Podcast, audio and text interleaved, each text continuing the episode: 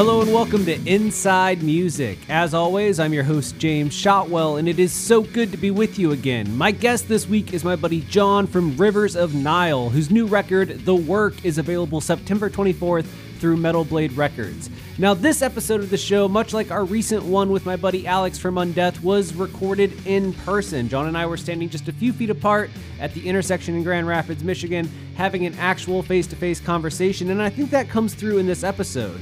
We discussed the creation of The Work, the rest of the band's catalog, what it's like to really come up with concept albums as a group, how that starts, how it develops, where you go from here, and so much more. And of course, the return of live music. But before we get there, I need to tell you a few quick things.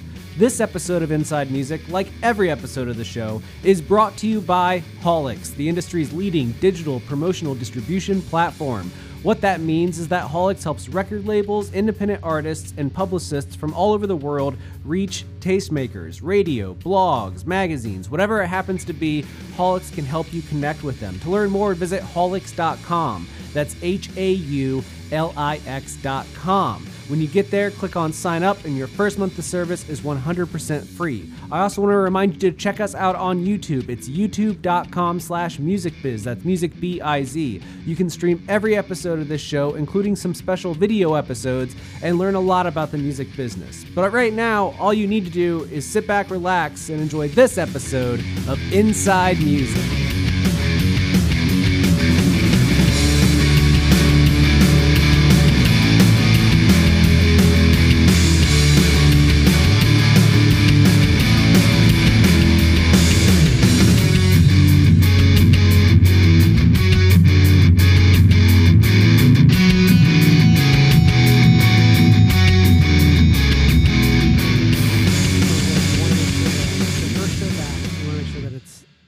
Something good for them. Yeah, absolutely. Any other time you're like, this is my 100th show of the year. It's their 10th or 15th show of the year. Yeah. We know what's happening. Yeah. I mean, like, I don't want to, I don't want to be selling the audience a rusty version of us. I don't think that's fair for anybody. So. Well, you guys got this new album coming. Yeah. 9/24, The Work.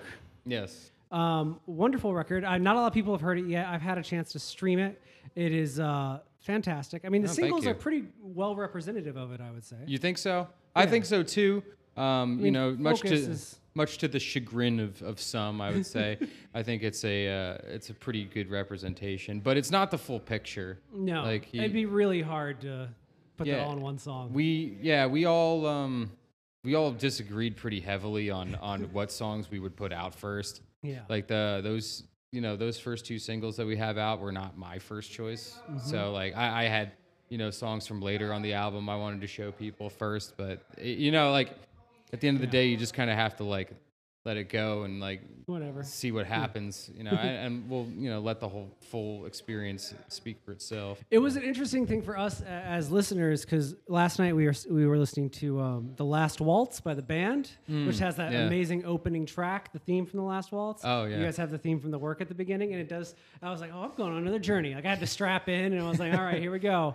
Here's a big thing. The second song, or the first track after theme, that's probably my favorite track on the album, because I like how it immerses me into it. Uh-huh. And 3/4 of the way through, I'm like, it can go deeper, or it can get bigger. It's it feels very much like the Big Bang almost to the record, where you're like, oh, now here's the whole universe. We're gonna spend the next hour. That song. That song is actually one that I personally contributed a lot of the actual riffs and song workings to, that, which is not something I do a lot of in the band, or haven't been lately at least. But there's just something about that particular the main riff of the song that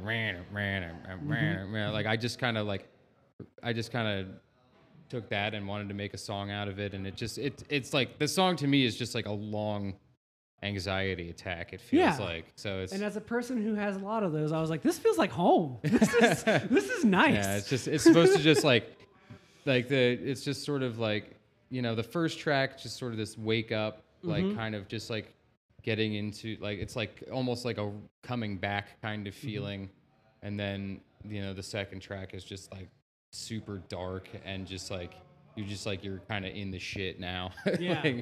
Yeah, it does a good job of balancing the heavy and melodic elements of the record, which come out, you know, on their each later on. But that track is really like a little taste, a little appetizer of everything. So I was reading the notes, and it said that the first song for the record you guys really wrote while touring for Owls, like back in 2018. So which track is that? Like, where does this seed start for this record? There were a couple songs that Brody wrote that I think we kind of chopped up and left. Mm-hmm. Like, we took pieces of that they do appear on the record, but like, as whole songs, they didn't make it, you know. That was early on, but you know, later I think the first like complete like track where we were like, yeah, that's it, that's going on the record, was Episode. Okay, okay. I'm always curious because you guys are a band that's so good at storytelling, but I'm always interested in like how that seed begins, where it's like I have an idea and it becomes a song, and then you're like, this is now what becomes the work, where it's like this sprawling, interconnected idea of a thing. Yeah. So I know Owls was kind of similar, where it had a story and a structure. You guys do it so well. So when you start this one, is it immediately like, what's the story we're telling, or do you find the story and then kind of write to that? The thing about that is like, and it is kind of frustrating sometimes, is that like I know that when I'm making a thing like this, it's not like like if you write a book or you make a movie or something, like the director or the author doesn't have to go and perform it live for everybody for 2 years, you know. We do when you make a record in this industry, that's really the beginning of your journey. So.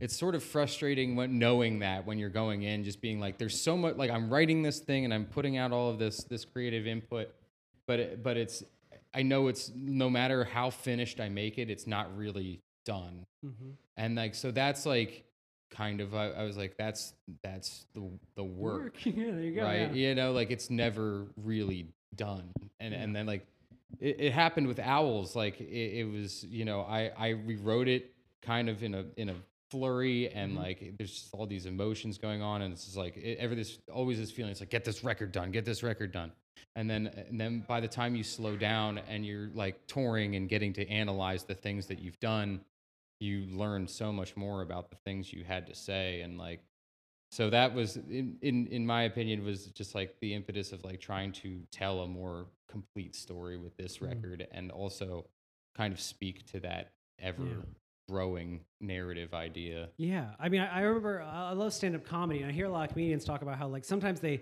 hate to use a joke in the special because they just feel that like, I'll find a way to make it a little bit better. Right, I'll find that extra riff, that extra note, that next thing. And once you put it out in the special, people are like, no, I want that version. I don't want you to, like Jim Gaffigan can't fix his Hot Pockets joke. It's just what it is forever. Right, exactly. Yeah, that's I mean, and like by the end of the Owls tour cycle, like I was playing and singing stuff a little differently, and like, but maybe not as differently as I would have had, we hadn't had the expectation to play exactly what's on the record.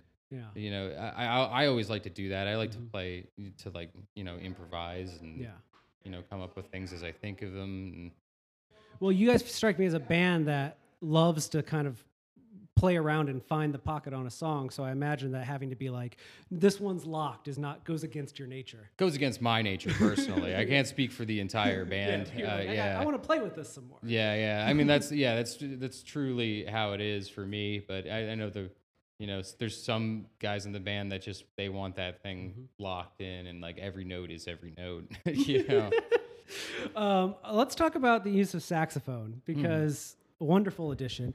I made a note when I was listening to the record the first time where I was like, everyone is always like, we found a way to be darker, heavier, grittier, and you guys are like, we're just gonna go wide.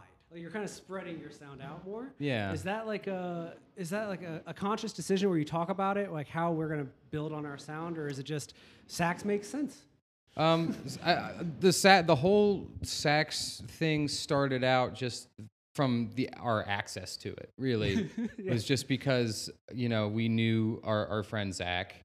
He was a, you know, really amazing saxophone player, and like we showed him some new Owls material, and he played over it, sent us a video back, and we loved it, and we were just like, yeah, let's go for it, let's incorporate this element, and we were just in the mode while writing Owls where we were like, like, it was kind of, there's this anything goes thing. Mm-hmm. And it took a little while. Like, it's like we had that one sax solo. I think it was on the Silent Life. Like, that was established. And then it was like there were sections in other songs where it was just like, well, what do we do with this? What do we do with that? And then a lot of times the answer was like, maybe we can build it up with some sax here, you know, yeah. Just, you know, something different. You know, why you know, contain it to one single instance when we can, you know. Sometimes I hear like a good guest spot by something on a mm-hmm. record, and I'm like, wow, I wish there was more of that. Yeah. You know, especially on metal records. Like mm-hmm. I feel like, you know, most of the time, like metal bands, like that ones that have used like saxophone in particular. Yeah. We know we're not the first ones, mm-hmm. but it's like most of the time I hear it, it's just like it's in one song and then it's gone forever. You know, yeah. I just kind of wanted it to be more a part of it. Honestly, it's like inspired by Pink Floyd because, you know, as much as everybody loves David Gilmour's guitar solos, like there's lots of sax all over that, yeah, their whole catalog. It's great. Yeah. And it adds a little variety and texture. And we figured why not have that variety and texture? And not every song can just be the heaviest thing you've ever written. You got to try to play something different. So, you know? I know. I personally like... don't even listen to that much heavy music. That's the general theme, yeah. So why would I want every song to be just brutal, smashing death metal constantly? Yeah. I don't. Like, mm-hmm. I mean, like, it's fun. I like to play that kind of stuff. And I mean, honestly, the live element to it all, like, you know, being on tour with bands like these, you know, you want to kind of bring your tough guy edge all the time, but... Yeah. It's a 180 from Undeath to some of the new songs. Yeah, yeah. But that's fine. It all works together. It's fine. I mean, like variety is the spice of life. A crowd needs levels. And that's I mean, like they you know, they come here for the big adrenaline rush, and then, you know, maybe some people are let down by softer moments or whatever. But that's, you know, like I always like to have, you know, that kind of full spectrum life feel to what it is we do, you know? Mm-hmm. Well, I think any band that's worth their salt, once you get like more than 2 albums in, if you aren't trying to play with your sound and like what it is you are as an artist, I kind of get bored. Yeah, that's kind of how I always thought of it. It's just like, you know, there's a lot of bands out there that they find their center, they find what they sound like. And then they're locked into that forever. And and it's just like they'll put out record after record of that sound. And it works great for some. Some are awesome at it and, you know, good for them. For me, like, it's just like, I don't know how I could do that. Like, you know, my personal life and my life as a musician are things that are intertwined. And, like, I can't, like, really separate one from the other. And just, you know, my life isn't just always brutal death metal or heavy music. It's lots of different things. Mm. And so as a musician, I want to be a representation of that. I love it. Said it so well. A few more things about the work. It's incredible. People need to check it out, 924. I like the idea of a concept record in metal that's also just this abstract idea. Whereas, like, I could easily apply it to myself versus seeing, like, and while I love it, some very mythical quest type shit where I'm like, how does that apply? I work from home all the time. What is this? Like, how does this relate to my life, you know? Yeah. The work, I'm like, I get this. Yes. It's a big concept. I can make it my own without having to do all the work of, like, what is the allegory you're trying to express to me? Right. It's pretty straightforward. Like, if that's, like, a lot of... I've already had a lot of interviews where they're asking me like, what is the story of the work? And I'm just like, you already know it. Yeah. Like, you just like, what do you think it is? Yeah. It's like, if you live in this big machine, just take a look around, and that's really what it is. Like, and it's just like that whole, the work concept came before any music was written. So it was just like, I had a lot of time to really stew on it, probably too much time, honestly. Like, so, I mean, I'm not gonna lie. Like, the record is like, it is a product of the time in which it was made, you know. And I think like we did it.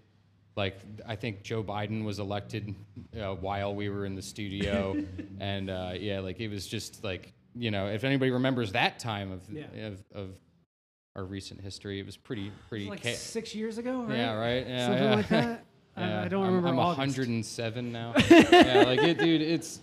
Yeah, so If anybody remembers that, like, it was rough, strange times for all of us. And well, let's hit you with an easy one before I let you go, since you are not always a listening to heavy guy. 4 days into tour, what's the artist or album you're listening to when you're not on stage right now? What were we listening to? I don't know. I've been listening to the new Vince Staples record and the new Tyler the Creator, and we listened to that on our way over here. Yeah. I wanted to shout out something else, but I can't remember. Whatever, but it's, I love it. Those are great records. Yeah, Some of my favorite records of the year. Yeah, great. Great albums, amazing production. Yeah. I like the idea of, we'll talk about it off air. The Tyler record has some amazing production ideas that I love. Mm-hmm. So thank you so much for taking the time to talk to me. Yeah, no problem. The Work is out 9/24. It's on Metal Blade Records, just like the previous releases. You guys are going to be on the road, I imagine, for the foreseeable future, hopefully. Hopefully, and if not, they'll be on a digital stage somewhere or something like that. We'll find our way to your ear holes. They'll be doing the work, as they say. All right, thank you so much. All right, yeah, no problem.